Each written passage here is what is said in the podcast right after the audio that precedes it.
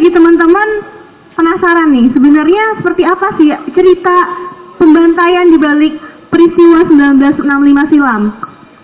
Mungkin kalau kita uh, diskusiin sekarang ya, mungkin udah agak telat nih, soalnya udah bukan mungkin udah udah nggak anget lagi. Soalnya um, harusnya kita awal-awal Oktober atau akhir September. Tapi nggak apa-apa karena kita di sini sharing ilmu kita diskusiin bareng sebenarnya apa sih ada cerita apa sih di balik peristiwa peristiwa luar biasa di Indonesia itu yuk merapat yuk teman-teman yang ada di sana yang di San Siro kanan San Siro kiri semuanya kita dengerin bareng-bareng kita bedah bareng-bareng sebenarnya buku Musim Menjaga karya Geoff Geoffrey B. Robinson ini tuh menceritakan tentang apa sih? Dan uh, feel free untuk teman-teman nanti kalau mau menanyakan atau mendiskusikan sebenarnya pertanyaan uh, sebenarnya seperti apa kejadian yang sebenarnya atau ada pertanyaan-pertanyaan di kepala teman-teman yang mengganjal selama ini tentang peristiwa yang terjadi uh, di balik peristiwa 1965 ini. Oh iya, satu lagi. Jadi diskusi kita pada sore hari ini ini bekerja sama dengan National Welfare Institute dan juga Social Movement Institute tentunya. Pada sore hari ini kita akan mendiskusikan buku Musim Menjagal yang ditulis oleh Geoffrey B. Robinson. Kurang lebih tidak terlalu banyak hal-hal yang sebenarnya baru yang dieksplorasi dari buku-buku ini.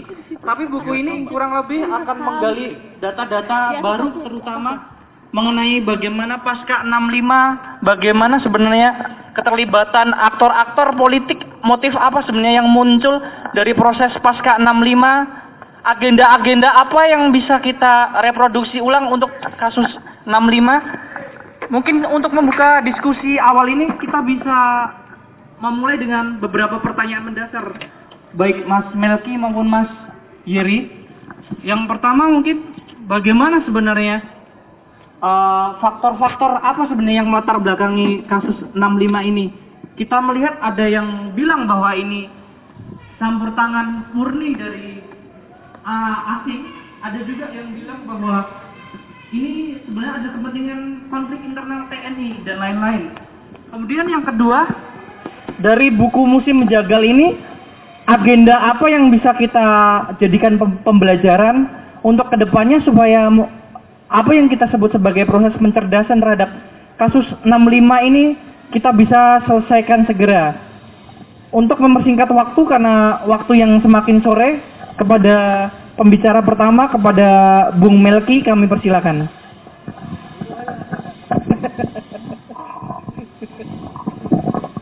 Ya, uh, selamat sore kawan-kawan. Uh, senang kita bisa ada di sini. Kita bisa melakukan diskusi bareng, kita bisa berdialektika bareng. Saya rasa kalau tadi dikatakan uh, diskusi buku ini agak kurang hangat, soalnya diskusi semua tentang 65 tuh kadang ya hangat-hangat dingin, memang gitu loh. Ya mungkin karena ini buku belum dibaca oleh banyak orang sehingga nggak terlalu hangat. Kalau buku ini sudah dibaca sama uh, yang lain, mungkin juga kelompok-kelompok uh, radikal macam yang biasa menyerang dan segala macamnya. Saya rasa ini akan panas-panas dingin. Karena apa? Karena jelas sekali di dalam buku ini, ini saya menyarankan juga bagi kawan-kawan untuk membaca buku ini juga harus tahan. Pertama, tahan kenapa? Tahan bahwasanya buku ini sangat-sangat mengutuk kali angkatan darat. Gitu. Mulai dari bab 1 sampai bab akhir. Gitu bagaimana rekayasa angkatan darat itu sangat-sangat ini kan. Dan ini ada datanya gitu loh. Bukan kemudian mengutuk tanpa data, kan seperti itu. Bagaimana kemudian keterlibatan angkatan darat mulai dari merancang sebelum aksi dan sampai kemudian pasca terakhir gitu loh. Bagaimana warisan-warisan uh, bagaimana warisan-warisan kekejaman itu masih diturunkan sampai hari ini. Misalnya dalam bentuk teror dan segala macamnya, seperti itu ya seperti kita lihat bah, masih terjadi belakangan ini misalnya uh, apa itu pengepungan pengepungan uh, pembubaran pembubaran diskusi aksi dan segala macamnya yang kemudian dikaitkan dengan tragedi 65 seperti itu.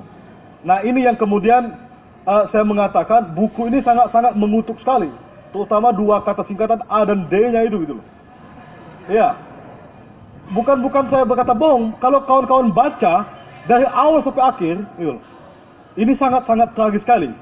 Bagaimana kemudian eh, memang eh, tragedi kemudian 65 itu tidak hanya bermula ataupun berawal dari situasi Indonesia saja, tapi berawal kepada situasi yang kemudian uh, telah dirancang sebelumnya, kan seperti itu. Uh, dikatakan misalnya oleh Jeffrey Robinson, bagaimana kemudian usaha-usaha yang dilakukan oleh uh, yang terlibat Soeharto terutama dalam perancangan-perancangan ini, uh, bagaimana bekerja sama dengan kelompok-kelompok CIA dan segala macamnya bahkan dari upaya-upaya sebelumnya hal itu sudah dirancang. Misalnya bagaimana ketika menghadapi pemilu 1955 gitu loh. Sudah bekerja sama dengan Amerika untuk memenangkan dua partai yang kemudian uh, digadang-gadangkan untuk melawan yang namanya jelas komunis kan seperti itu, PKI kan seperti itu dengan memberikan bantuan ataupun support segala macamnya. Partai apa yang kemudian uh, coba disupport oleh kelompok jenderal yang kemudian kita katakan melakukan kudeta ini yang bekerja sama dengan kelompok-kelompok luar seperti CIA dan segala macamnya. Ada dua partai dikatakan oleh Jeffrey Robinson. Pertama ada uh, partai Masyumi dan kedua adalah partai PSI. Tetapi upaya dalam uh, pemilu 1955 mereka kalah telak. Ketika kucuran dana udah di apa itu udah dialirkan dan segala macamnya untuk memenangkan dua kekuatan partai ini, ternyata justru yang paling menang mutlak dan bahkan mengagetkan ialah PNI dan PKI kan seperti itu. Nah ini kemudian yang kemudian uh, bahwasanya kita ingin katakan upaya kemudian uh, tragedi 65 itu tidak bersumber kemudian dari 65 saja, bahkan dari sebelum-sebelumnya gitu. Bahwa ini sudah dirancang. Dan kemudian bagaimana kabel-kabel ataupun surat-surat dinas rahasia baik kedutaan dan segala macamnya itu uh, dipublikasikan oleh Jeffrey Robinson dengan sangat lugas kan seperti itu. Mungkin kawan-kawan juga bisa temukan juga misalnya dalam uh, catatan yang dibuat oleh John Rosa misalnya gitu ya, dalih pembunuhan massal, ataupun kemudian uh, Jeffrey di buku sebelumnya, The Dark Paradise gitu. Bagaimana tentang pembantaian di Bali kan seperti itu. Nah, dan situasi internasional juga turut berpengaruh terhadap terjadinya kemudian uh, musim penjagalan ini gitu loh.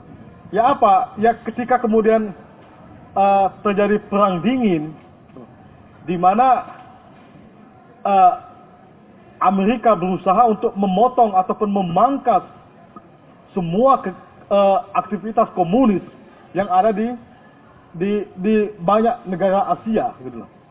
Uh, Kamboja, Laos, Vietnam dan segala macamnya gitu. Termasuk Indonesia.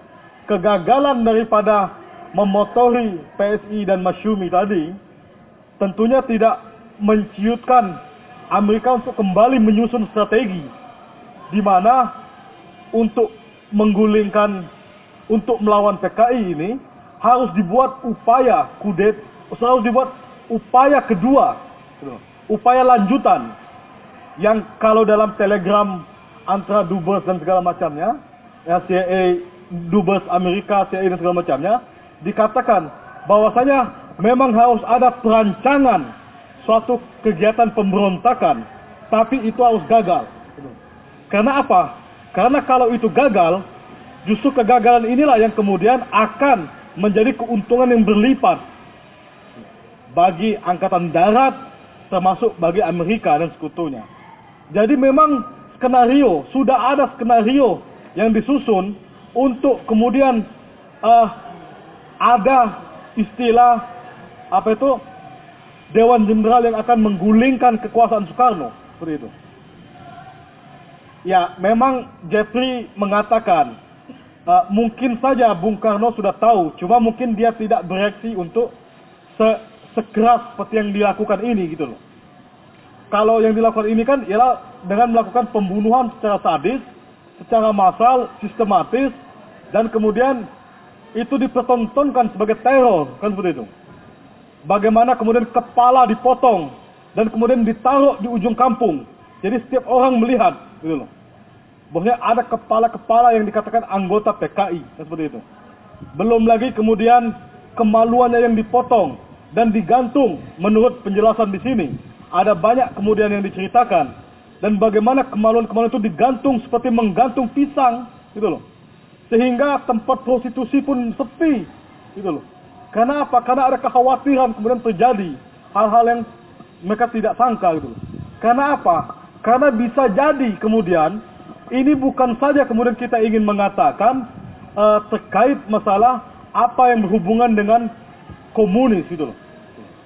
Karena ada ada empat kemudian tipe yang kemudian digolongkan di dalam uh, stigma komunis. Ada kelompok A, B, C, dan X ya gitu. gitu. Kalau yang A itu dikatakan yang memang terlibat misalnya dalam pucuk pimpinan dan segala macamnya, sampai yang Z yang kemudian masih diduga gitu loh. Masih diduga dan segala macamnya. Gitu. Nah, inilah yang kemudian membawa bagaimana tahanan-tahanan politik Indonesia itu sangat banyak gitu loh. Berbanding dengan sama sama banyaknya dengan kemudian mereka yang dibunuh secara paksa, ditembak di hadapan uh, ditembak dengan jarak yang sangat dekat, gitu loh. Dimutilasi, dipotong, gitu loh. Di, di, digorok lehernya, dan banyak sekali. Ada satu bab yang menceritakan ngeri sekali kalau kita baca, gitu loh. Saya sebenarnya nggak begitu sanggup membaca satu bab itu. Ya ini mungkin sama seperti ada di laporan IPT. Uh, eh, apa bukunya IPT itu? yang warna putih itu yang dibukukan uh, bagaimana laporan kekerasan seksual terhadap perempuan yang sangat keji kan seperti itu mereka tidak hanya dibunuh tapi bagaimana diserang juga secara seksual di mana penyerangan secara seksual ini tentunya akan menjadi satu trauma yang sangat sangat sangat panjang gitu. Ya mungkin kalau kawan-kawan pernah mendengar sidang IPT kemarin yang di Den Haag atau baca bukunya, saya lupa judul bukunya, yang diterbitkan oleh Ultimus tentang laporan IPT, misalnya di Jogja, eh, dikatakan bagaimana tahanan perempuan dia ditelanjangi, kemudian dia didudukkan dan dia dipaksa untuk mencium kemaluan para eh, sipir-sipir penjara dan segala macamnya. Ya saya rasa ini teror yang sangat keji sekali. Sengaja dicari, katanya Gerwani itu punya tato, punya tanda, itu hal imajinasi yang dikeluarkan oleh angkatan darat yang kemudian sengaja dicari tanda itu. Gitu.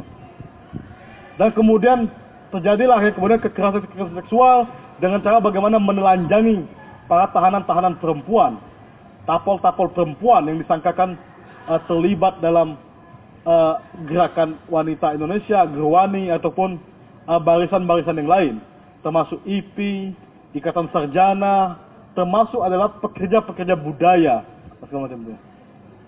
Dan itu sudah sangat banyak sekali. Nah, tapi apa yang ingin kemudian kita sampaikan di di di dalam uh, diskusi sore ini?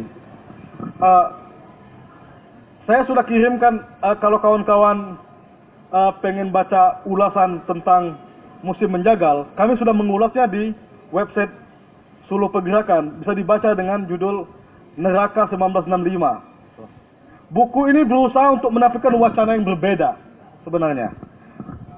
Yang ingin dikatakan PKI bukan pelaku utama penculikan para jenderal. Justru PKI dihancurkan atau dihabisi oleh Angkatan Darat yang sedari awal sudah mengelola hingga mengatur pembantaian yang dituduh dan segala macamnya. Malah secara komplit, buku ini mengungkap sikap kedubes asing kedubes asing atas peristiwa itu. Beberapa memang kedubes ini tidak mempercayai kalau dalang dari semua ini PKI. Gitu Tetapi harus kita akui bahwasanya mereka juga terlibat gitu atau ikut memberikan dukungan terhadap pembantaian ini. gitu. Satu juga yang ingin dikatakan Jeffrey Robinson kemudian bahwasanya pembantaian massal di Indonesia tahun 6566 ini ini merupakan pembantaian yang melebihi yang kejinya melebihi uh, pembantaian yang ada. gitu. Misalnya kita kenal dengan genosida dan segala macamnya. Pembasmian atas nama ras, golongan, suku. Sementara 65 pembantaian atas nama gerakan politik, yaitu kiri, kaum kiri. Kalau di IPT 65 mereka bilang politik selesai, gitu loh. Pembunuhan, pembantaian atas nama politik. Gitu loh. Jadi ini lebih kejam kemudian kalau kita ingin katakan atau ingin kita sandingkan dengan pembunuhan, dengan pembantaian yang seperti dilakukan oleh Rwanda atas nama uh, feodalnya gitu loh. Atau kemudian kita katakan Nazi gitu loh, pembunuhan terhadap kaum-kaum Yahudi dan segala macamnya gitu. Ini pembunuhan atas nama politik, atas nama gerakan yaitu kiri gitu loh. Dan berdasarkan pengakuan ini bukan pengakuan kita, tapi pengakuan dari Algojo 65 ini sendiri, Sarwo Edi, 3 juta dikatakan sudah dibantai orang-orang PKI ataupun yang terafiliasi. Gitu. Ini tidak dikatakan oleh kita, tapi ini dikatakan oleh Algojo 65. Gitu. Dari Angkatan Darat sendiri, dari SPKAD, kan seperti itu. Sementara masih banyak penelitian yang kemudian berbicara sekitar 500 ribu, 1 juta, dan lebih banyak lagi yang ditawan, seperti itu. Ditawan tanpa peradilan dan segala macamnya. Nah kemudian, inilah uh, pembantaian ini dilakukan di bawah retorika balas dendam. Menjadi malapetaka raksasa karena pembunuhan terjadi pada daerah-daerah yang padat penduduk. Jawa Tengah, Jawa Timur, Bali, Aceh, Sumatera, bahkan sampai ke Flores. Sulawesi, Flores dan segala macamnya. Saya nggak tahu. Uh, tahun 2017 ada satu jurnal, ada salah satu tulisan di jurnal yang ditulis oleh Jess Melvin, bagaimana dia mencoba merunutkan uh, pembunuhan ini. Bagaimana kemudian bermula dari Aceh, ada sekitar kemudian 10 ribu orang yang kemudian dibantai. Kemudian Sumatera Utara 40 ribu bahkan ada yang diyakini dua kali lipat dari itu.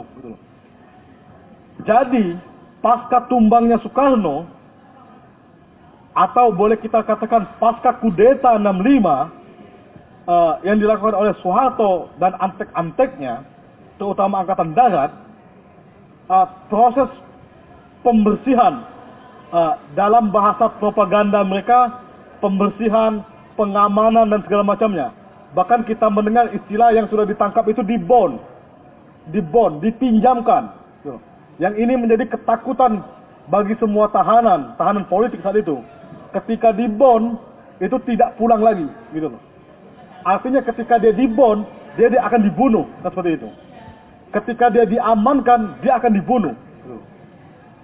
Tahun 2012 yang sudah berapa puluh tahun yang berlalu, ada sekelompok anggota yang ingin memakamkan keluarganya di daerah Jawa Tengah. Yang dulu anggota keluarganya ikut dibantai. Kemudian apa yang terjadi? Yang terjadi adalah terjadi pengepungan, pemaksaan untuk tidak boleh dilakukan acara penguburan dan segala macamnya. Bahwasanya hantu-hantu itu masih menggerayangi kehidupan demokrasi hari ini. Gitu. Bagaimana teror-teror entah itu psikologis ataupun teror-teror secara fisik itu masih terus terjadi. Dan apa yang dilakukan oleh aparat kita tetap dengan gaya yang lama, gitu. Gaya yang lama bagaimana? Kamu bilang akan diamankan, padahal sesungguhnya ini adalah untuk membubarkan, kan seperti itu. Kita sering kali mendapati hal-hal yang seperti itu. SMI sendiri pun berapa kali untuk coba diamankan menurutnya gitu loh. Terakhir kami diskusi tentang uh, apa itu biografinya Imam Khomeini gitu loh. Kami dituduh Iran, dituduh Syiah gitu. Kemudian baik dari TNI ataupun dari kepolisian berusaha untuk mengamankan gitu mengamankan ini maksudnya itu untuk menghentikan kegiatannya gitu. Ya nggak bisa seperti itu. Karena ada ancaman, kan seperti itu. Justru seharusnya yang ingin kita katakan adalah bagaimana mereka bekerja untuk menjaga jangan sampai jadi bentrok kan seperti itu. Ketika ada kelompok yang ingin uh, bentrok, ya ini yang mereka harus mereka amankan dulu. Bukan kemudian eh, orang-orang uh, yang mencoba membangun tradisi-tradisi intelektualnya itu. Ini kan sesuatu yang yang tidak masuk akal. Tapi rata-rata yang terjadi adalah bukan yang kemudian tradisi-tradisi intelektualnya yang kemudian uh, bisa berlanjut, tapi justru kelompok-kelompok radikal intoleran ini yang kemudian dijaga eksistensinya. Ini yang membuat kita sesak. Dan ini cara-cara yang dipakai dari zaman Orde Soeharto. Saya katakan Orde Soeharto. Karena apa? Ketika kita mengatakan Orde Baru, itu adalah propaganda daripada uh, Orde Soeharto untuk menjelek-jelekkan ordenya Soekarno. Dikatakan Orde Lama. Orde lama ini orde yang busuk gitu loh. Orde yang tidak baik gitu loh. Kita punya orde yang baru sekarang ini kan. Nah, ini propaganda. Lagi-lagi itu adalah propaganda. Dan cara-cara yang dilakukan oleh Angkatan Darat menurut buku yang ditulis oleh Jeffrey Robinson ini, ini hampir menggunakan semua cara, termasuk propaganda bahasa dan segala macamnya.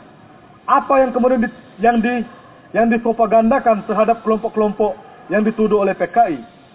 Ya ateis, ya pelacur, ya tidak bermoral, ya binatang, dan segala macamnya. Bahkan G30S strip PKI pun itu adalah satu jenis propaganda untuk mensyaratkan bosnya biang keladi dari semua ini adalah PKI. Seperti itu. Dan itu berhasil.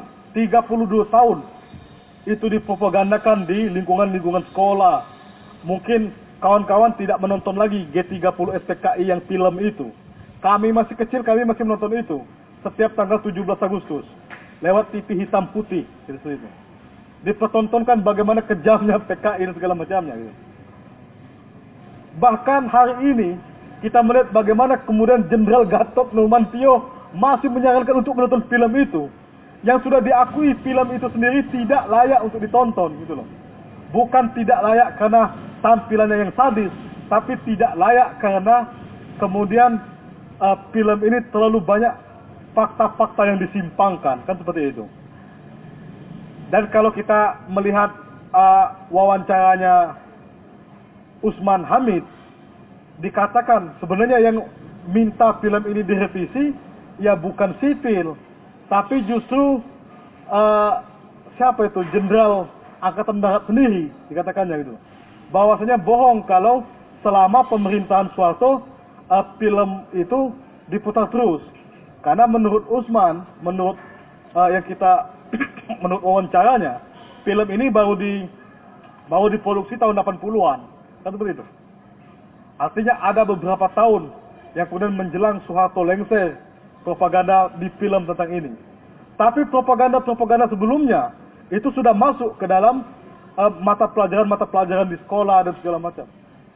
Bagaimana kemudian kita, kami terutama di zaman-zaman tahun 90-an, kemudian selalu menerima bahwasanya uh, doktrin utama tentang sejarah, tentang sejarah 65, ialah PKI sebagai uh, biang kerok, biang keladi dari semua pembunuhan jenderal dikatakan gerwani berjoget-joget di pinggir-pinggir lubang buaya sambil bertelanjang diri memotong-motong kemaluan para jenderal dan segala macamnya. Dan kemudian pasca suatu tumbang mulai data-data ini mulai uh, bermunculan. Dikatakan bahwasanya tidak ada hal-hal seperti itu. Bahkan narasi Orde Baru, narasi Orde Soeharto sudah ditantang oleh banyak sejarawan narasi tentang 65. Ya, dari dulu sebenarnya sudah banyak ditantang. Ruth McPhee, Anderson, dan sebagainya. Bahkan ini pun Jeffrey Robinson pun juga sudah menantang. Dengan ini adalah dia menantang narasi angkatan darat, narasi negara hari ini terhadap kasus 65. Karena apa? Karena di buku ini jelas sekali.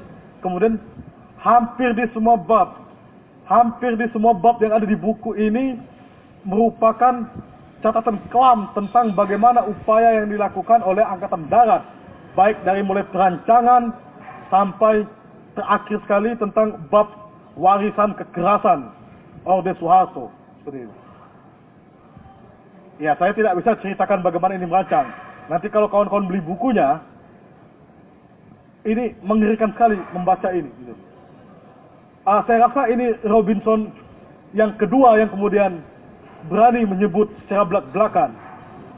Saya mengenal satu buku Soeharto dan Kebangkitan Kapitalisme di Indonesia, uh, Richard Robinson, yang menulis tentang uh, bagaimana bisnis angkatan darat yang dulu bukunya sempat di, dilarang di zaman Soeharto. Pasca Soeharto tumbang, buku itu sudah bisa di, dicari.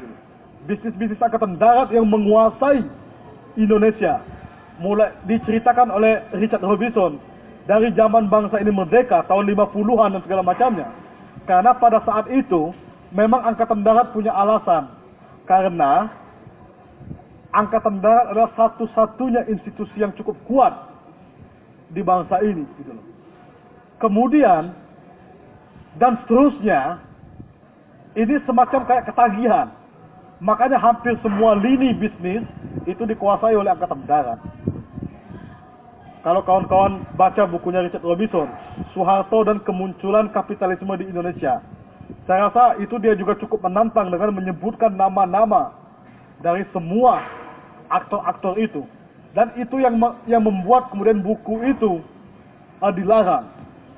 Saya juga agak sedikit khawatir kemudian Kobam berani menerbitkan buku ini gitu. Tapi mungkin saja JJ Rizal punya pandangan yang berbeda. Karena buku ini kalau sudah dibaca oleh Angkatan ini mungkin sangat marah sekali mungkin. Dan kita berdoa saja semoga Kobam tidak pernah diapa-apakan. Di sini juga pengantarnya juga cukup baik karena diberikan oleh uh, Letjen TNI Purnawirawan Agus Wijoyo. Dia cukup reformis gitu. Dia cukup menerima kemudian uh,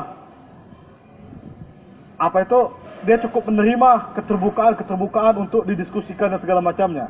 Kita tahu Agus Wijoyo kemudian uh, di simposium 65 memang beliau banyak dihujat oleh jenderal-jenderal konservatif. Bahkan bukan saja oleh jenderal-jenderal konservatif, prajurit-prajurit kecil konservatif pun juga banyak menghujat. Padahal pengalamannya saya rasa jauh lebih kaya Agus Wijoyo ketimbang peratu-peratu dan segala macamnya itu gitu. Tetapi namanya menghujat, apalagi lihat medsos, ah itu sudah nggak ketulungan lagi. Kejamnya juga melebihi PKI ini, saya rasa itu. Ini. Nah, lalu apa yang uh, yang lain menjadi ya kami mengatakan pembunuhan-pembunuhan yang kemudian atau kita katakan pembantaian-pembantaian secara massal yang dilakukan oleh aparat negara dalam tanda tanda kutip A dan D ini, saya rasanya inilah gempa sosial yang paling keji. Uniknya tak banyak pembantaian di daerah-daerah tertentu seperti ibu kota, Jakarta, Jawa Barat dan segala macamnya. Justru yang banyak di Jawa Tengah, Jawa Timur, Bali, dan Aceh. Ada beberapa catatan unik menurut Jeffrey Robinson. Selain Aceh ya. Aceh dari awal memang gubernur, pangdam, dan segala macamnya memang sudah anti komunis. Maka ketika ada, maka pembantaian ini bermula kemudian dari Aceh. Bahkan maaf kata, gerakan Aceh Merdeka sekalipun ikut membantu pembantaian ini. Dikatakan bagaimana di sini ada perjanjian antara Daud Bres ataupun tokoh-tokoh yang kemudian pentolan daripada gerakan Aceh Merdeka membuat satu keputusan harus mendukung upaya Angkatan Darat membersihkan uh, kelompok-kelompok komunis. Memang ada beberapa wilayah yang tadinya tidak tidak mau seperti itu karena uh, beberapa masih menjadi loyal, loyal, loyalisnya Soekarno. Seperti di Jawa Barat. Di Jawa Barat terjadi belakangan kemudian pembantaian. Setelah pangdamnya diganti. Begitu juga di Bali. Sebelum pembantaian keji di Bali 80 ribu jiwa yang dibantai ini. Sebenarnya gubernur Bali dengan komandan di Bali itu tidak setuju. Kemudian harus dilakukan seperti ini, gitu loh. Tidak setuju. Makanya kemudian mereka diganti. Diganti dan kemudian barulah barulah terjadi pembantaian besar-besaran. Begitu juga di tempat-tempat yang lain, Kalimantan, Sulawesi, di Flores sekalipun. Dan uniknya, kenapa kita katakan ini berbeda seperti Rwanda, ini berbeda seperti Bosnia, ini berbeda seperti Jerman, eh, era Nazi, gitu. Yang kalau Hitler membunuh kelompok Yahudi dan segala macamnya, gitu. Ini tidak. Di, kenapa kita katakan ini adalah gempa politik yang sangat besar, gempa sosial yang sangat besar di Indonesia. Karena apa? Orang Islam membunuh orang Islam sendiri. Orang Kristen membunuh orang Kristen sendiri. Orang Hindu membunuh orang Hindu sendiri. Dan banyak dalam bab-bab di buku ini dikatakan bagaimana keterlibatan Ansor, Banser, pemuda Marhain, bahkan yang PNI pun juga dilarang juga ikut dalam membantu pembunuhan-pembunuhan ini gitu loh. Kelompok-kelompok Hindu di Bali dan segala macamnya. Pemuda Pancasila dan segala macamnya. Disebutkan di sini gitu loh. Ini yang saya katakan kita harus kuat membaca buku ini gitu loh. Bagaimana kemudian kekuatan para militer, para militer yang sengaja dipelihara ini gitu. Bahkan mereka mengatakan dengan sendiri gitu. Kami sudah mendapat restu dari angkatan darat dan tidak ada hukum yang bisa mencegahnya gitu loh. Makanya parade-parade pembunuhan, parade pembantaian ini bisa dilakukan dengan sangat kejam.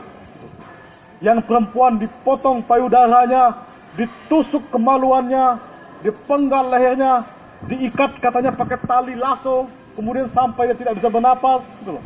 Begitu juga yang laki-laki dipotong hidungnya, dipotong telinganya, dipotong lehernya, bahkan ditaruh di pinggir-pinggir jalan, semacam kayak ditumpuk kayak kita nonton film-film action itu loh. Ini melebihi seperti itu. Nah ini yang kemudian saya rasa uh, buku ini punya kelebihan bagaimana peristiwa-peristiwa itu dan tentunya bagaimana keterlibatan dari angkatan darat dalam merancang peristiwa itu dari awal sampai akhir uh, sangat kejam. Ya, uh, saya ingin katakan uh, ya bahwasanya kemudian ya maka pertanyaan yang benar yang kemudian yang kita ambil dari buku ini adalah siapakah yang diuntungkan dengan cerita PKI sebagai dalang. Buku ini jadi berarti karena membentangkan peran kedubes, terutama Amerika dan Inggris yang sangat anti komunis. CIA yang kala itu memberi memang diberi mandat untuk memerangi ideologi komunis, menjadikan angkatan darat sebagai sekutu. Posisi sekutu itulah yang memudahkan angkatan darat memobilisasi bantuan apa saja. Kepentingan asing dan segala macamnya. Termasuk bagaimana kemudian keuntungan daripada menghilangkan PKI dalam jagat politik. Buku ini membongkar data-data penting, terutama kabel-kabel diplomatik. Ini, ini ini yang saya katakan tadi. Pesan-pesan diplomatik rahasia yang coba dibeberkan di buku ini. CIA terbukti sejak 64 sudah membentuk koalisi anti komunis yang anggotanya adalah kombinasi dari angkatan darat dan unsur sipil. Unsur sipil sudah saya katakan tadi, pemuda Hindu, pemuda Mahen, pemuda Pancasila, kelompok Islam, Banser, NU, Kristen dan segala macamnya. Semua terlibat. Di bulan yang sama CIA juga memastikan Soeharto adalah jenderal yang bersahabat. Kemudian bagi bagi sekutu bagi Amerika Serikat, Soeharto cukup bersahabat karena kekhawatiran mereka dengan Soekarno yang akan coba condong beralih ke kiri, ke Soviet dan segala macamnya. Tapi kemudian uh, justru dikatakan Jeffrey Robinson uh, hal-hal yang diduga kemudian melatar belakangi ini mungkin, tapi ini tidak punya fakta yang jelas adalah Tiongkok. Karena saat terjadi pembantaian ini justru Soviet ataupun ini tidak memberikan hal-hal yang keras, teguran yang keras. Hanya Tiongkok yang kemudian memberikan teguran yang keras. Ini mungkin karena uh, Soekarno, Aidit, dan segala lebih dekat dengan Mao Zedong. Uh, sebentar. eh, saya lihat. Nah, yang menjadi eh, pertanyaan kita atau yang menjadi yang kemudian bisa kita lihat hari ini, sebenarnya tidak hanya kemudian peristiwa pembunuhan massal ini kita lihat dari konteks bagaimana kejamnya pembunuhan itu dilakukan, ataupun bagaimana kemudian eh, angkatan darat mengelola secara sistem, sistematis pembunuhan itu terjadi. Tapi juga yang menjadi gambaran bagi kita bagaimana bentangan geografisnya pembunuhan yang terjadi tahun 6566. Ini yang kemudian eh, satu bayangan yang tidak bisa kita gambarkan eh, secara sistematis pembunuhan ini terjadi dari Aceh sampai dari ujung barat sampai ke timur sana seperti itu. Nah ini yang kemudian uh, penting uh, buku musim menjagal Jeffrey Robinson ini untuk dibaca oleh kawan-kawan. Bagaimana bentangan geografisnya pembunuhan yang terjadi uh, atas nama pemusnahan, pembantaian kelompok PKI, antek-anteknya bahkan yang dikatakan yang terlibat dalam uh, sesuatu yang bernada PKI itu terjadi secara kejam dan secara keji. Nah ini yang yang uh, menurut saya yang penting nanti kita diskusikan bagaimana uh, sikap kita melihat hal ini dan bagaimana warisan-warisan yang apakah kita akan selalu diam mengatakan ini. Kalau ya harusnya kalau kalau mengutip Marcos, subkonon Marcos, kita tidak dihadapkan pada uh, situasi perang ataupun tidak perang, tapi kita dihadapkan pada situasi uh, kita hidup dalam kehinaan atau tidak. Nah, ini yang kemudian harus menjadi refleksi kita gitu. Kehinaan kemudian kalau kita pesimis bahwasanya ini bisa ini apa itu pembongkaran membongkar pembantaian ini tidak bisa dilakukan di tangan hukum seperti itu. Ya, kalau saya sendiri saya selalu optimis. Ya kita harus terus memperjuangkan ini sampai mendapat keadilan dan kebenaran. Mungkin itu saja dari saya, mungkin nanti akan ditambahkan oleh Mas Jerry secara lebih baik. Terima kasih. Salam.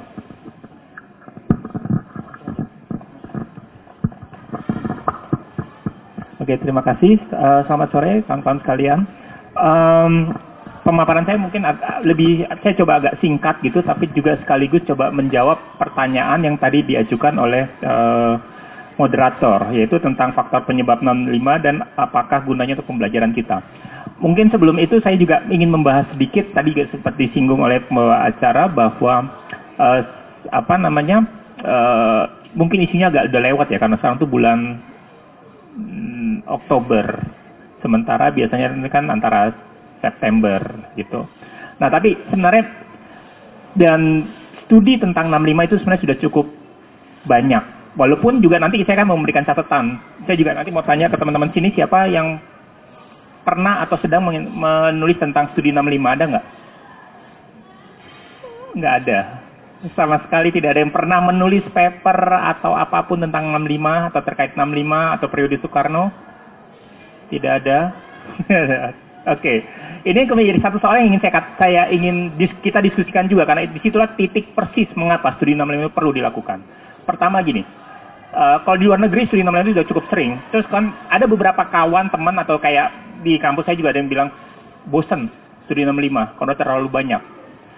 Cuma kalau kita pikiran lebih ulang, lebih dalam gitu tentang apakah iya ini membosankan? Mungkin saja membosankan kan sudah banyak. Tapi yang soal kan saya tuh generasi kayak Mas Melki juga itu generasi yang hidup pada masa Orde Baru. Orde Baru itu 32 tahun. Dan selama 32 tahun itu kita nggak bisa bicara 65. Sementara kita baru bisa bicara 65 itu dari 98 katakanlah ya pada masa reformasi 98 sampai 2018. Jadi berapa? 18 tahun. 18 tahun kita baru bicara dan sudah bosan. Sementara kita dilarang bicara itu 32 tahun. Dua kali lipatnya. Artinya apa? Kita harus lebih banyak bicara melampaui jumlah kita dilarang bicara. Harusnya kan gitu. Jadi kalau bilang udah bosan saya nggak ngerti. Kok bisa bosan? Justru harus lebih banyak bicara, harus lebih sering bicara. Kenapa? Karena kita telah pernah dilarang selama 32 tahun nggak bisa bicara. Tidak ada saluran terbuka. Kita bicara sendiri, kita ditangkap, dibubarkan. Dan itu juga masih terjadi sampai sekarang kan. Artinya apa? Itu kan harus dibalik. Caranya gimana? Mengintensifkan diskusi. Makanya saya sangat mengapresiasi acara ini. Memang harus dilakukan dan semakin sering dilakukan. Kita harus menjumlahi jumlah tahun itu. Melampaui jumlah angka 32. Itu sebabnya kita harus terus membicarakan ini. Itu satu. Kedua, saya juga bisa mengerti kenapa misalnya, bukan mengerti, maksudnya gini, uh, uh, uh, persoalan tadi juga dibahas kalau dampaknya ya uh, tentang 65. Tapi saya akan ingin dalam kaitan dengan hari ini saya ingin membalikan satu kondisi. Saya ingin gambarkan gini. Kalau uh, teman-teman kawan-kawan pernah ketemu para survivor, para penyintas 65 itu kan kelihatan. Mereka tuh rata-rata kalau untuk wilayah Jogja itu sebenarnya usianya ya sekitar 60 70. Artinya saat mereka ditangkap itu tahun 65 usianya mungkin antara 17 20 tahun. Artinya apa? Siapa yang di sini teman-teman usianya 20 tahun? Ada nggak? 20 di 22, 21, 65 tahun lalu teman-teman yang seusia teman-teman ini itu mereka yang ditangkap seusia teman-teman dan seperti apa anak anak usia 21 tahun orang anak Indonesia ya seperti kita kita juga ngobrol diskusi beraktivitas kalau ibu-ibu tuh di sini yang banyak itu karena mereka ikut lekra lembaga kebudayaan rakyat ya mereka menari bernyanyi anak muda. Siapa yang nggak senang menari, bernyanyi, berkumpul sama teman seperti ini, lalu membuat diskusi. Dan mereka di usia seperti teman-teman ini ditangkap. Ditangkap nggak sehari dua hari, nggak tipiring. Kalau zaman saya itu tangkap itu tipiring, tindak pidana ringan. Ya sehari dua hari enggak, 14 tahun. Dan artinya, artinya apa? Anak 20 tahun diambil 14 tahun hidupnya. Hilang masa mudanya kita di sini bisa lah ya menikmati angin, suasana, menghirup udara, ada pohon, bisa berdiskusi. Ini kemewahan. 50 tahun lalu ini adalah kemewahan. Dan persis titik ini saya juga ingin katakan, terutama bagi teman-teman muda, jangan pernah menyia-nyiakan kemewahan ini. Jangan pernah, karena ini nggak gratis. 50 tahun lalu, teman-teman usia kalian, seperti kalian ini, itu adalah teman-teman yang memperjuangkan berupaya supaya kita memiliki ini semua bisa berdiskusi. Jadi kalau kalau kalian kalau kita ketemu ya para ibu bapak ini survivor ini mereka itu adalah anak muda yang punya cita-cita. Ini satu ini juga sangat penting yang saya garis bawahi. Anak muda yang punya cita-cita. Kalau sekarang kita tanya anak-anak anak-anak kita tanya misalnya, cita ingin jadi apa? Ada yang bisa sebut? jadi influencer, jadi startup yang sukses, yang ingin jadi sekolah di luar negeri, bisa melihat jalan-jalan menikmati apa uh, kincir angin dengan pengalaman apa uh, apalah hidup di empat musim Eropa dan seterusnya dan seterusnya. Tidak ada yang salah seperti itu. Itu cerita anak muda wajar sekali. Tidak ada yang salah. Tapi ada satu hal yang hilang dari generasi dulu ke generasi sekarang, yaitu anak-anak muda pada periode 50-65, periode Soekarno, mereka punya satu cita-cita yang sekarang kita nggak punya lagi. Cita-cita membangun sebuah bangsa yang merdeka dan mandiri. Tidak ada. Jadi cita-citanya kalau mereka kalau ini emang Bung Karno tuh luar biasa. Dia bilang tuh gantungan cita-cita itu jangan jangan setinggi daun apa namanya pohon toge atau pohon kelapa pun harus jangan setinggi itu, harus lebih tinggi lagi. Tendangan cinta itu setinggi langit. Dan generasi itu membuktikannya. Mereka sebuah generasi membangun cita-cita setinggi langit. Kalau kita mungkin kedengarannya klise ya, menjadi bangsa yang mandiri apa gitu. Tapi pada tahun 50-65 itu sebuah cita yang sangat tinggi. Kenapa? Karena 20 tahun sebelumnya, 45, itu mereka ada, kita ada sebuah bangsa yang terjajah, mental terjajah yang tunduk, yang manut. Kalau kalian baca, teman-teman baca buku Pramudian Natur, feudalisme, kalau ada sendiko dawu harus patuh, harus kalau ada bangsawan, ada orang tinggi kita harus merayap di lantai. Itu harus dan kemudian kalau ada penjajah kolonial apa orang Belanda kita harus merat, melata di lantai. Itu yang kemudian satu mentalitas yang, yang udah terinternalisasi.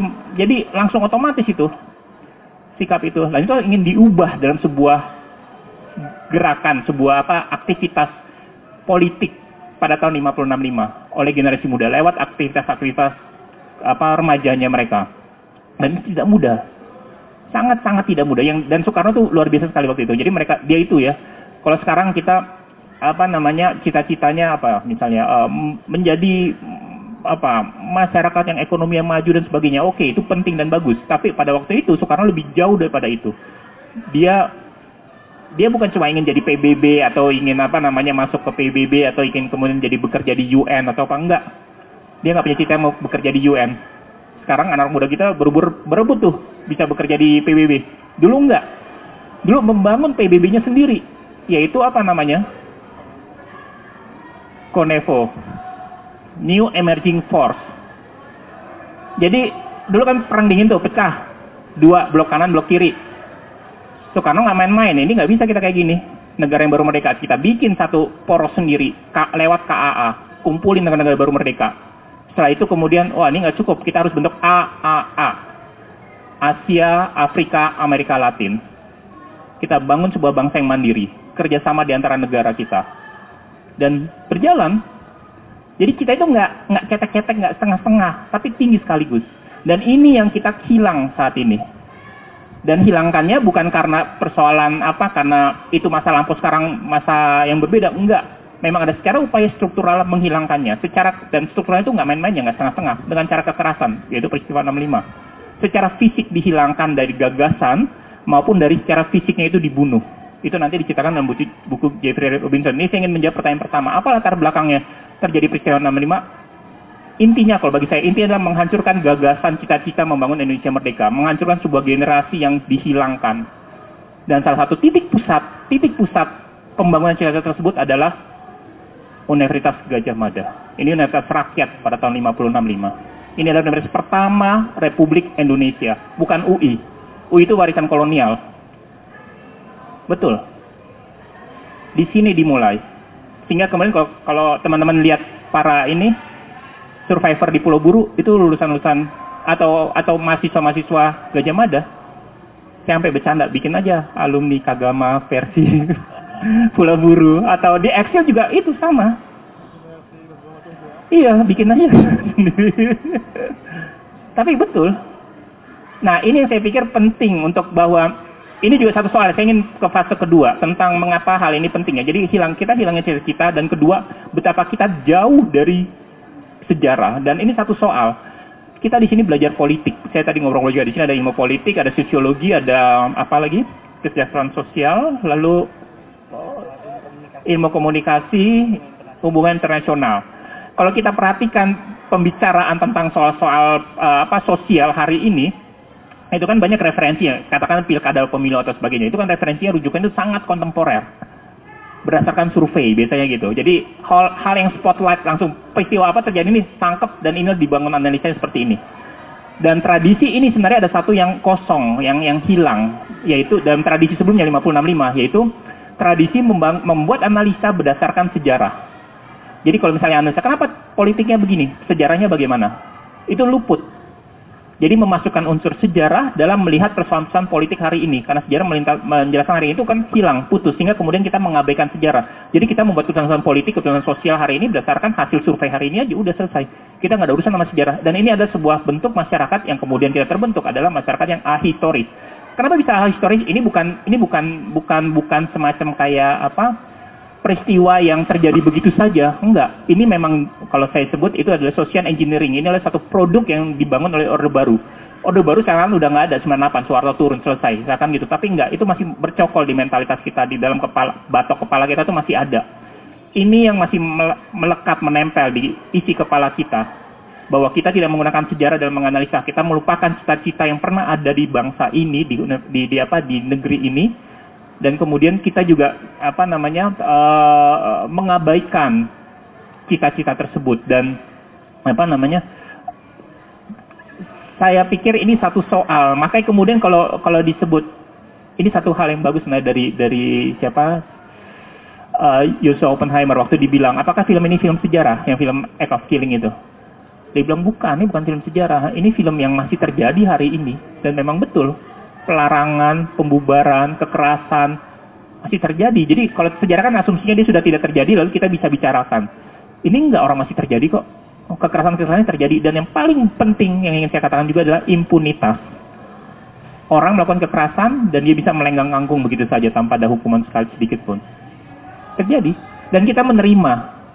ya kita ngerumel di, di di sosmed segala macam tapi begitu terjadi udah lama-lama terbiasa ini kalau kita kalau kita baca Hannah Arendt Banality of Evil kita menerima evil.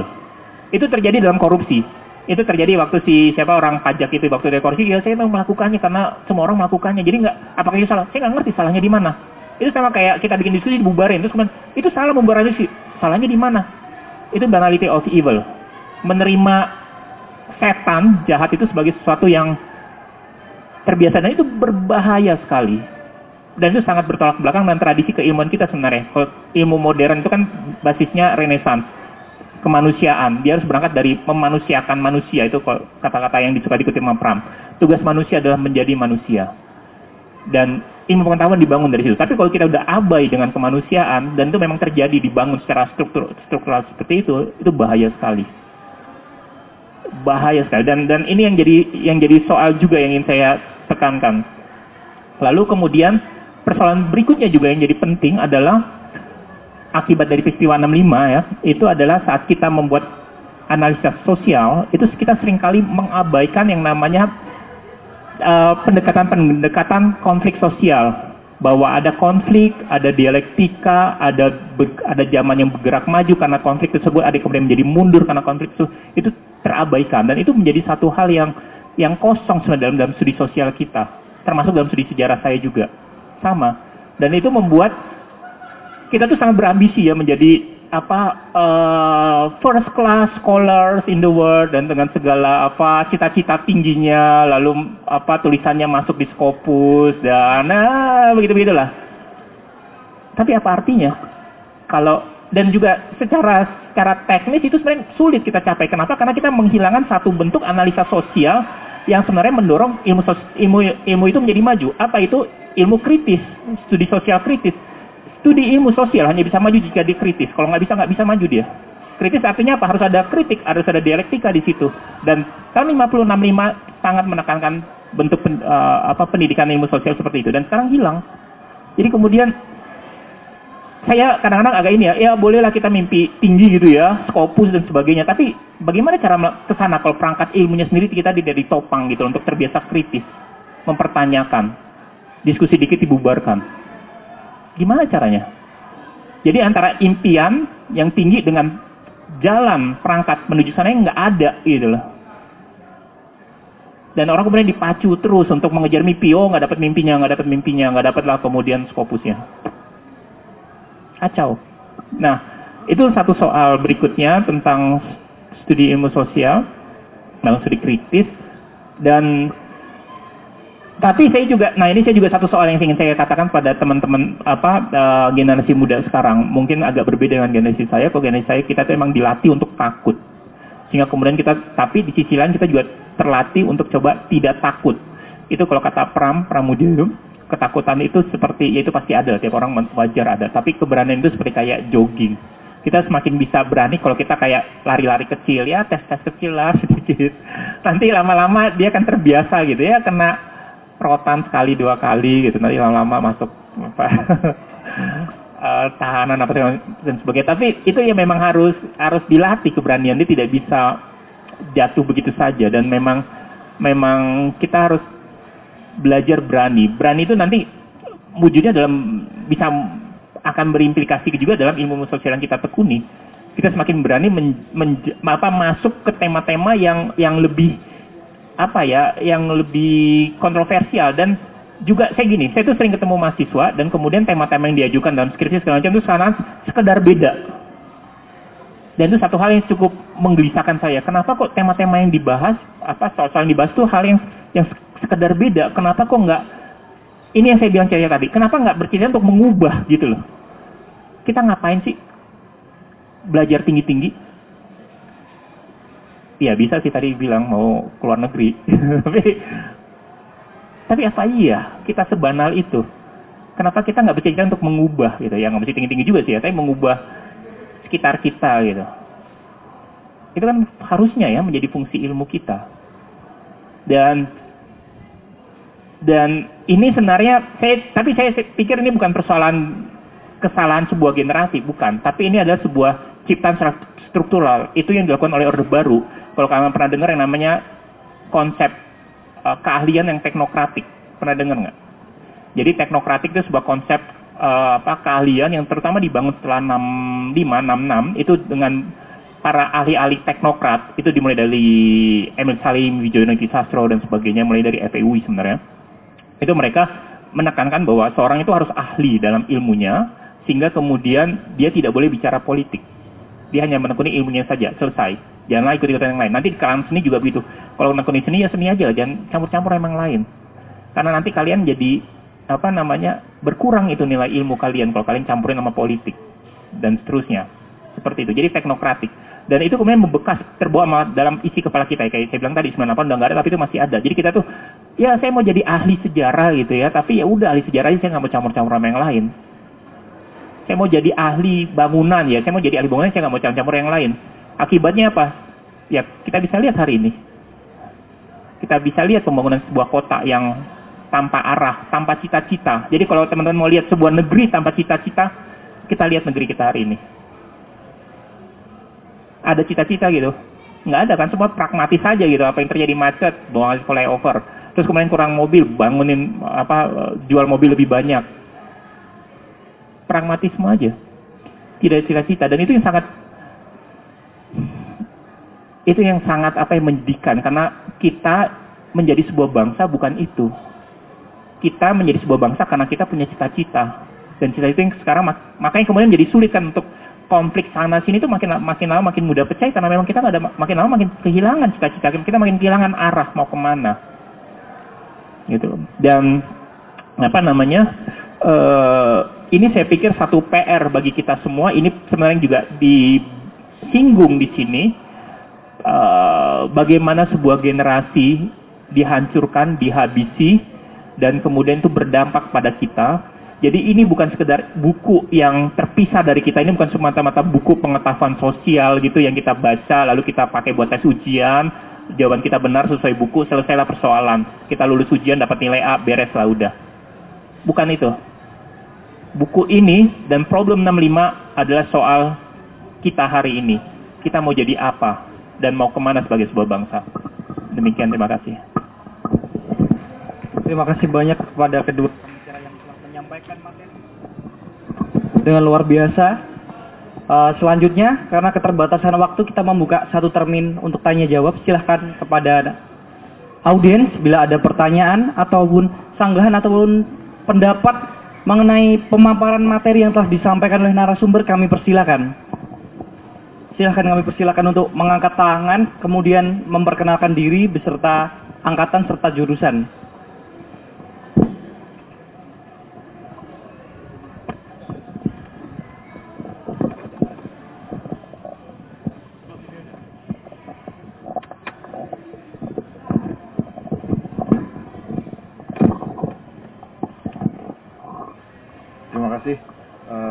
Yang pertama nama saya Sayuti. Sayuti dari Pasca Sarjana uh, UIN. Saya membaca bukunya Benedict Anderson, Revolusi Pemuda. Kalau kita lihat, kalau saya baca buku beliau itu, kalau ketika pemuda pada zaman itu memang ada gagasan untuk ke depannya untuk membangun negara gitu. Nah, tapi pemuda-pemuda sekarang ini kan tidak ada uh, pemersatunya. Nah, itu bagaimana untuk mempersatukan pemuda zaman sekarang itu? Kalau saya bukunya, saya baca bukunya Anderson itu ada gagasan yang sudah disampaikan oleh uh, pemateri kedua, gagasan yang untuk memerdekakan negara ini gitu, untuk uh, adanya Indonesia ini. Tapi sekarang ini kan tidak ada gitu loh. Pemersatu itu apa gitu loh. Jadi itulah terpecah belahnya uh, pemuda sekarang. Saya rasa itu. Mungkin bagaimana pemersatu pemuda untuk zaman sekarang itu, Bang. Terima kasih. Satu lagi mungkin yang ingin ditanyakan?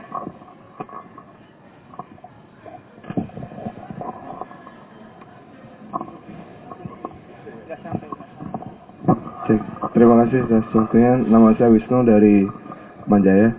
Uh, saya mau bertanya, uh, ketertarik ketertarikan saya terhadap campur tangan asing yang ada di yang disebutkan tadi, uh, di mana kita ketahui bersama memang saat Soekarno membentuk gerakan Omblok yang paling tidak suka adalah blok barat. Karena gerakan non blok yang Soekarno bentuk cenderung bersifat ingin bebas bisa masuk ke barat dan juga bisa masuk ke timur.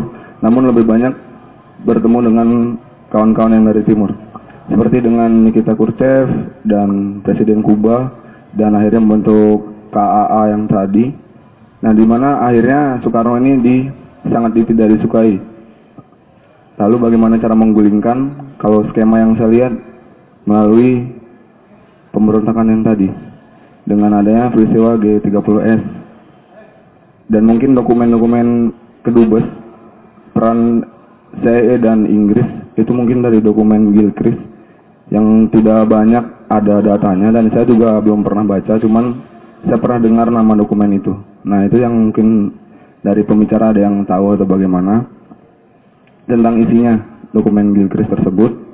Dan juga saya ingin bertanya kenapa e, negara sebesar Rusia tidak ikut campur tangan dalam terjadinya pembantaian tersebut memang kita ketahui saat itu negara kita lebih dekat dengan Cina namun bagaimana peran Cina dan Rusia yang selalu membantu negara-negara e, yang konflik pasca perang dingin seperti Vietnam dan juga Korea itu mereka selalu membantu apabila ada campur tangan Amerika Serikat. Namun kenapa di Indonesia tidak? Terima kasih. Terima kasih banyak kepada Mas Sayuti dan Mas Wisnu. Langsung saja uh, pertama kepada Bung Melki, kami persilakan. Ya, uh, terima kasih Mas Wisnu. Uh,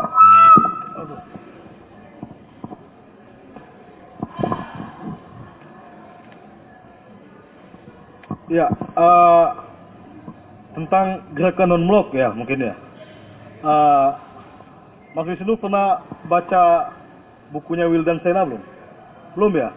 Uh, sebenarnya itu sejarah yang sangat baik sekali, sejarah tentang konferensi Asia Afrika, gitu ya, KAA 1955 itu ya, tentang KAA.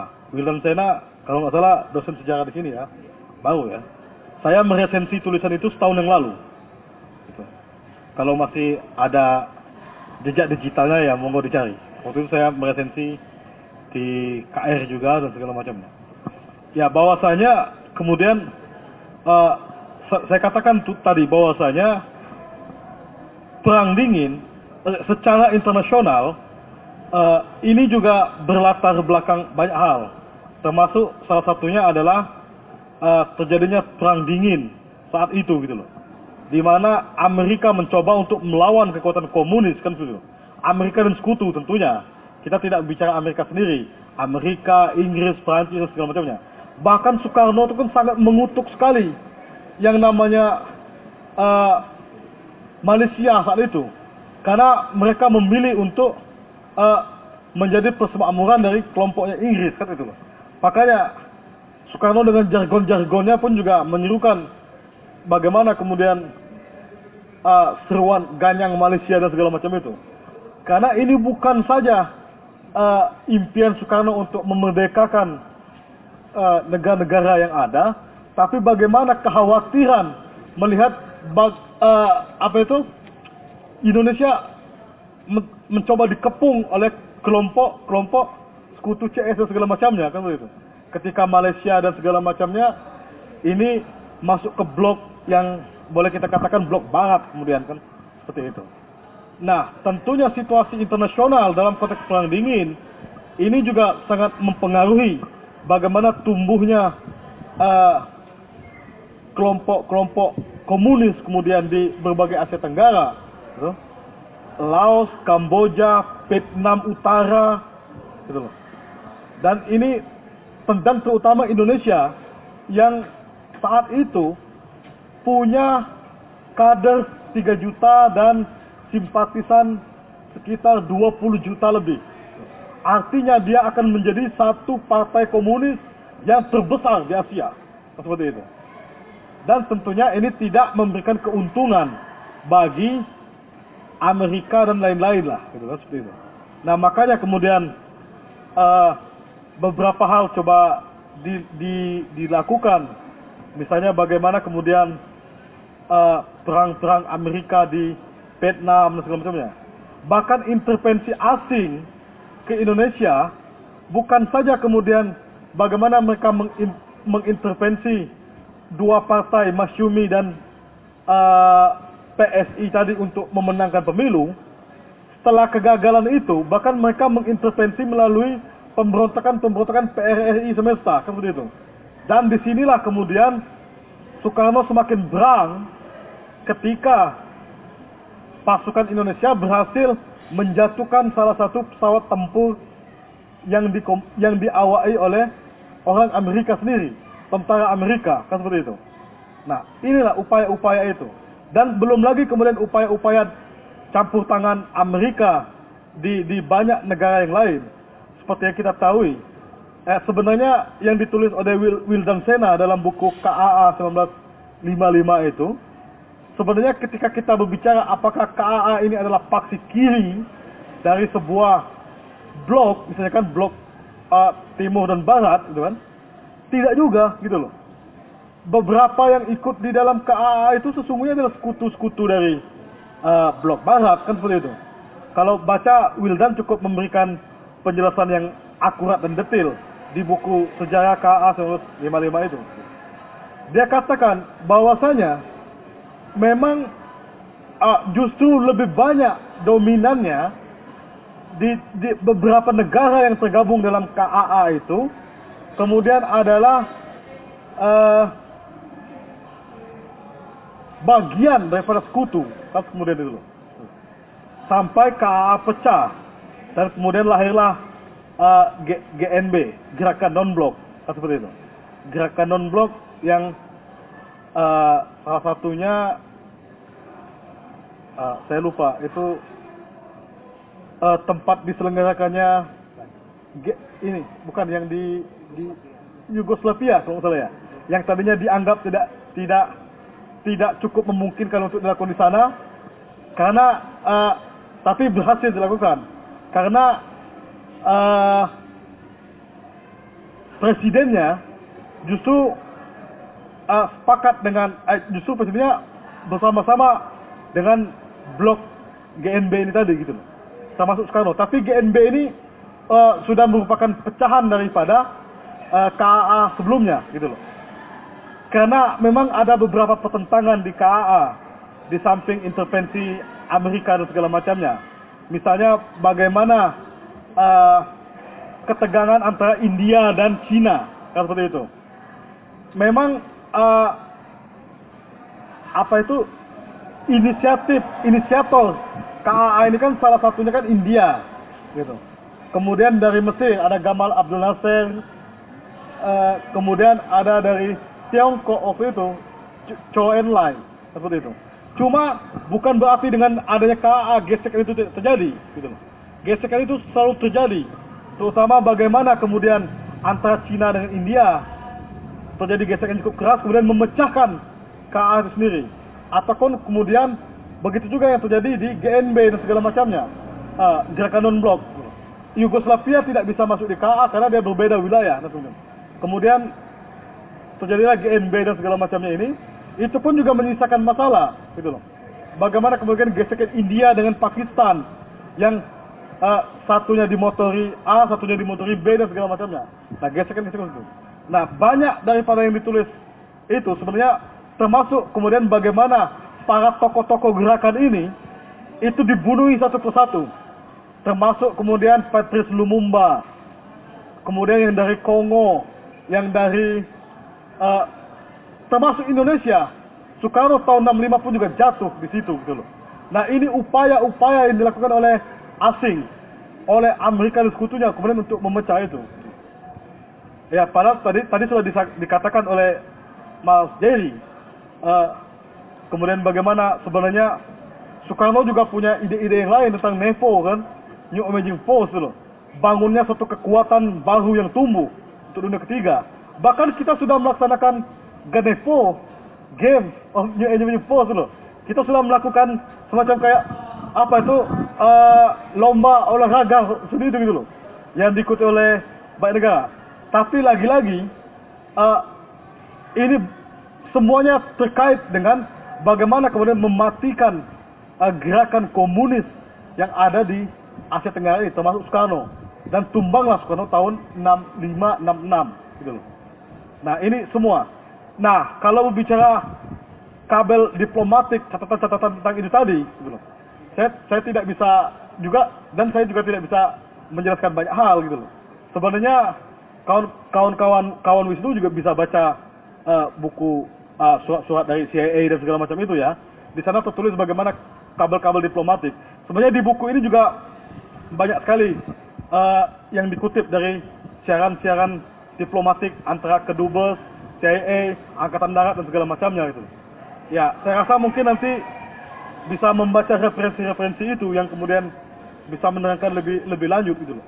Karena kalau sore ini kan kita kan juga terbatas sekali waktunya dan segala macamnya.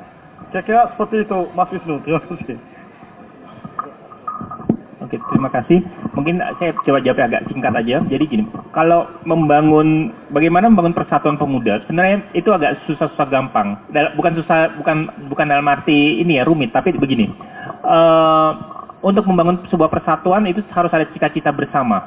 Dan membangun cita-cita bersama itu hal yang kita semakin lama semakin tidak terlatih. Kita tuh lebih terlatih untuk membangun cita-cita diri kita sendiri. Ya, jadi seperti saya bilang tadi, jadi orang sukses di sini, di situ, atau berhasil secara akademis di sini dan situ. Enggak ada yang salah sah untuk untuk cita-cita pribadi seperti itu. Saya tidak menyalahkan itu satu hal yang sangat saya, saya dukung dan saya rasa perlu sekali. Tapi juga yang kita mesti melatih adalah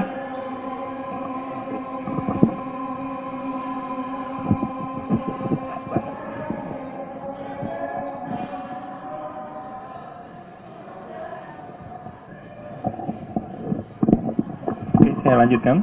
Jadi um, membangun cita-cita itu sebenarnya tidak terlalu tidak perlu terlalu rumit.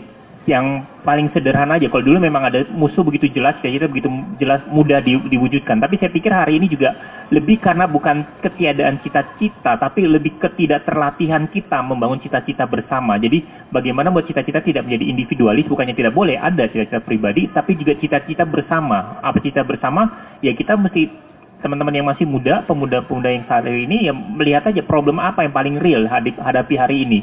Kesehatan misalnya, apakah bisa akses kesehatan dengan mudah? Pendidikan, apakah kita kita beruntung bisa sekolah, menikmati kemewahan ini? Tapi apakah teman-teman kita lain di luar bisa juga mendapatkan kemewahan yang sama bersekolah seperti kita?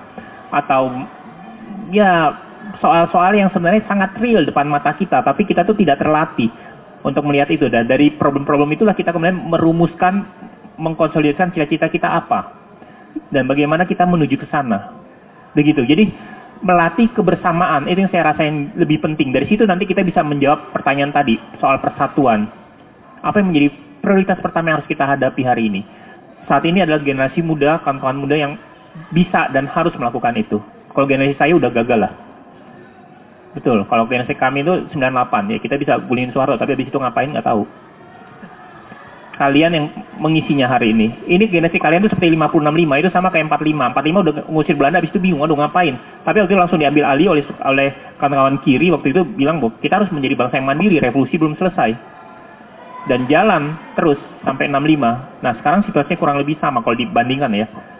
Apa yang harus dilakukan? Kalian yang jawab sekarang.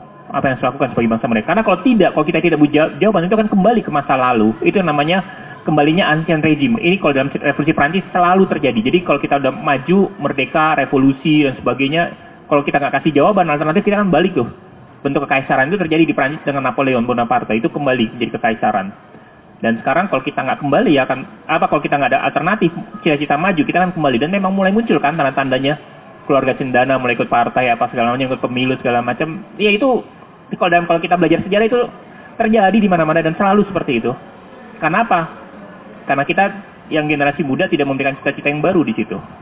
Nah, kemudian soal keterlibatan asing, guild screen sebagainya, kalau di buku itu sih menjelaskan memang tidak tidak bisa diabaikan ya. Mereka itu memang ada, walaupun tidak secara langsung, tidak dalam sebuah konspirasi internasional yang memang berencana, tapi itu semacam wah terjadi 65, terjadi pembantaian, langsung dimanfaatkan oleh mereka. Screen sendiri sampai sekarang itu sebenarnya dokumen yang misterius gitu uh, isinya mengatakan bahwa tanggal 5 Oktober akan ada Dewan Jenderal yang mengambil alih kekuasaan. Dan sebelum itu uh, harus diambil harus di apa namanya dipotong dulu. Maka terjadi peristiwa G30S.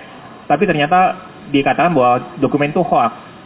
Tapi ya sampai sekarang itu dibantah. Pemerintah Inggris sendiri membantah keberadaan dokumen tersebut. Jadi eh, agak kemudian daripada kita kesulitan menarik kesimpulan di situ, tapi kita bisa mengatakan bahwa memang di buku itu juga disebutkan pemerintah asing terlibat walaupun tidak secara langsung karena tidak mungkin terjadi pembunuhan begitu massal kalau tidak ada bantuan dari asing tidak mungkin.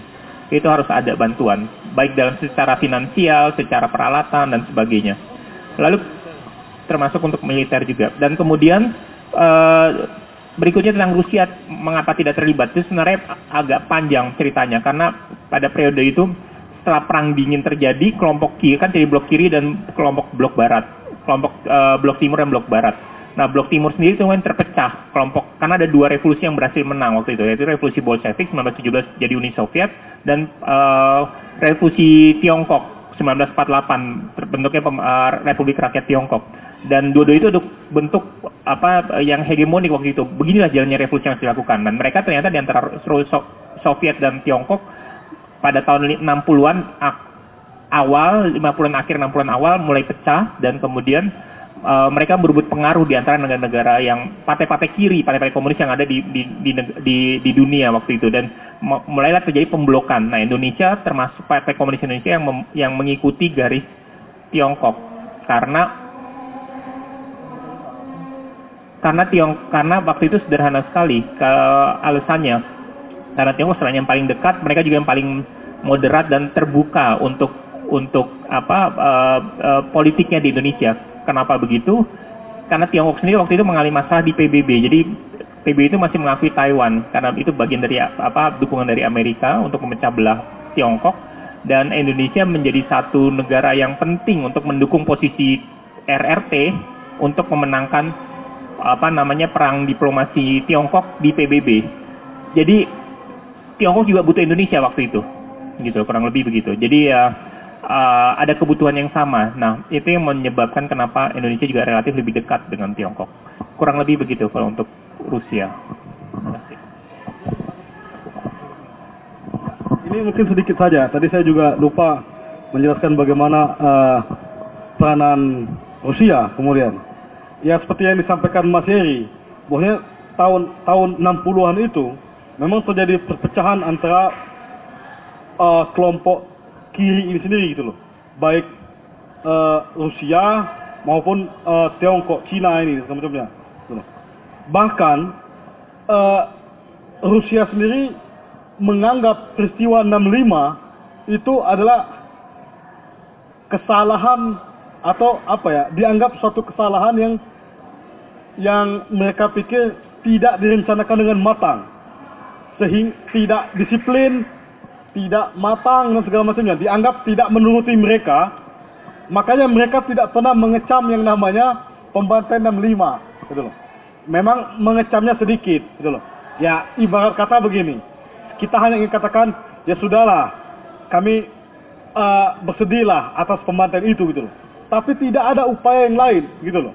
Nah, di sini hanya Tiongkok yang kemudian sangat bersikeras, gitu loh. Karena bukan saja kemudian pembantaian terhadap uh, kelompok kiri Indonesia, tapi ini juga berdampak kepada kelompok-kelompok etnis Tionghoa, kan begitu?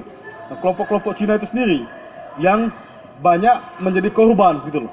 Nah ini, jadi Indonesia memang uh, lebih lebih dekat kemudian patronnya ke Tiongkok.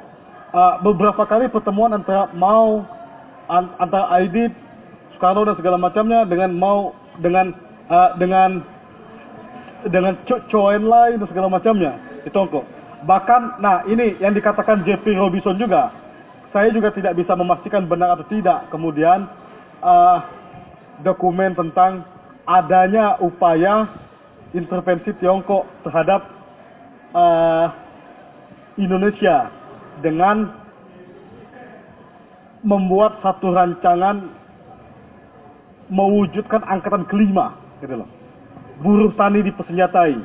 Karena kan ada ber, bertebaran informasinya kemudian Tiongkok akan memberikan 100 ribu pucuk senjata. Tapi lagi-lagi itu nggak begitu kuat kemudian. Karena faktanya itu juga agak-agak agak nggak banyak dituliskan seperti itu kan. Ah, ini juga Jeffrey juga, juga tidak bisa memastikan. Tapi keterlibatan CIA dan segala macamnya itu sangat-sangat jelas sekali. gitu loh.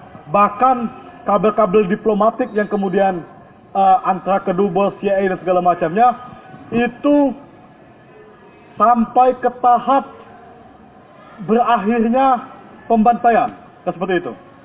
Sampai bukan saja mulai dari pembantaian sebelumnya, bahkan sampai bagaimana perang propaganda melalui media. Uh, mungkin saya bisa cuplikan sedikit. Dikatakan begini. Kami uh, ini dari Departemen Luar Negeri Amerika Serikat tertanggal 6 Oktober. Kami rencanakan dan sudah melaksanakan POA serta program informasi yang didasarkan pada kutipan sumber juga pernyataan resmi Indonesia pada tahap ini tanpa memasukkan editorial Amerika Serikat. Setidaknya dalam situasi saat ini, kami percaya sudah banyak bahan seperti itu yang menunjuk ke PKI dan memainkan kekejaman para pemberontak 30 September yang tersedia dari Radio Jakarta dan PES Indonesia. Tetapi kami akan melihat situasi lagi jika dalam beberapa hari atau minggu berikutnya sumber-sumber tersebut mengering. Liputan serupa akan diberikan oleh POA tentang situasi Indonesia dalam siaran kunci selain di Indonesia. Artinya apa? Artinya sampai perang propaganda di media pun ini sudah ditata dengan baik gitu loh. Termasuk bagaimana perang propaganda untuk media-media internasional. Seperti itu. Inggris, kemudian Swedia, dan segala macamnya. Sehingga uh, ini berhasil sekali gitu loh. Termasuk keluar dan segala macamnya. Yang disalahkan betul-betul PKI, Soekarno dan sebagainya. Kan sesuatu hal yang buruk, eh, sesuatu yang tidak masuk akal. PKI memuncaki atau berada di puncak kesuksesan dengan jumlah masa yang besar, dengan jalan yang terbuka lebar untuk membunuh dirinya sendiri. Kan nggak mungkin gitu loh. Seperti itu. Ini kan sesuatu yang mustahil. Atau orang mengatakan Soekarno mengkodita Soekarno sendiri. Ini kan mustahil gitu loh. Nah, isu-isu seperti Dewan Jenderal dan segala macamnya tadi itu kan, nah ini ini yang kemudian itu dikatakan rumor dan segala macamnya. Bahkan ya tadi Inggris pun juga tidak mengakui adanya adanya itu gitu loh, dan segala macam itu loh. Itu dikatakan rumor gitu loh. Nah, kalau ditulis oleh Robinson, itu adalah akal-akalan semua dari para angkatan darat. Karena sebelumnya, bahkan untung sekalipun sudah bertemu dengan Soeharto, sewaktu sebelum malam pembantaian di rumah sakit, sewaktu anaknya Soeharto masuk rumah sakit kesiram air panas gitu loh. Artinya ini bagaimana kita melihat antara yang menumpas dengan yang ditumpas ini kan bertemu di malam sebelumnya gitu loh. Gitu loh. Mengunjungi anak Soeharto dan segala macam yang sedang sakit, yang tertimpa air panas macam itu gitu loh. Belum lagi kemudian itu dikuatkan juga kalau kawan nonton film dokumenter anak Pekalongan misalnya gitu loh. Yang anak-anak uh, SMA itu yang mendapat penghargaan itu uh, tentang izinkan uh, uh, apa sih judulnya itu ada dua film yang kemarin dibawa oleh Manarso ke Santo Dharma itu mas. Dikatakan juga di sana juga mereka tahu dia ada di sana gitu loh posisinya dia anggota-anggota tentara saat itu gitu. Mengatakan bagaimana ada pertemuan itu gitu loh malam sebelumnya antara Untung, Latif dan Soeharto dan segala macam. Nah, ini artinya ya tadi lagi-lagi ini sesuatu yang kemudian ya pertama nggak bisa kita lepaskan dari asing dan segala macamnya gitu ya. Cuma memang kemudian uh, Soviet Rusia sendiri tidak tidak terlalu mengakui hal ini karena uh, ini dianggapnya apa itu melenceng dari mereka karena berbeda blok dengan mereka kan gitu kan. Dianggaplah ini tidak disiplin, ini kurang gagah, kurang matang segala macam segala terjadi. Tidak pernah ada kutukan-kutukan yang keras di situ gitu. Karena ini ini masalah blok politik saja seperti itu. Mungkin itu saja Mas. Terima kasih. Karena sudah larut, uh, kami serahkan kesimpulan kepada audiens. Terima kasih kepada Bung Melki dan Mas Yeri udah sudah menyempatkan hadir pada sore hari ini. Terima kasih juga kepada kawan-kawan yang juga juga sampai malam hari ini sudah menyempatkan untuk hadir. Jangan bosan-bosan untuk terus bergabung di forum-forum kami. Kami ucapkan terima kasih juga kepada Dewan Mahasiswa Visipol UGM maupun Social Movement Institute yang sudah bekerja sama dengan Komunitas Studi Nasional Welfare Institute. Nantikan lagi forum-forum dari kami. Kurang lebihnya mohon maaf. Wassalamualaikum warahmatullahi wabarakatuh.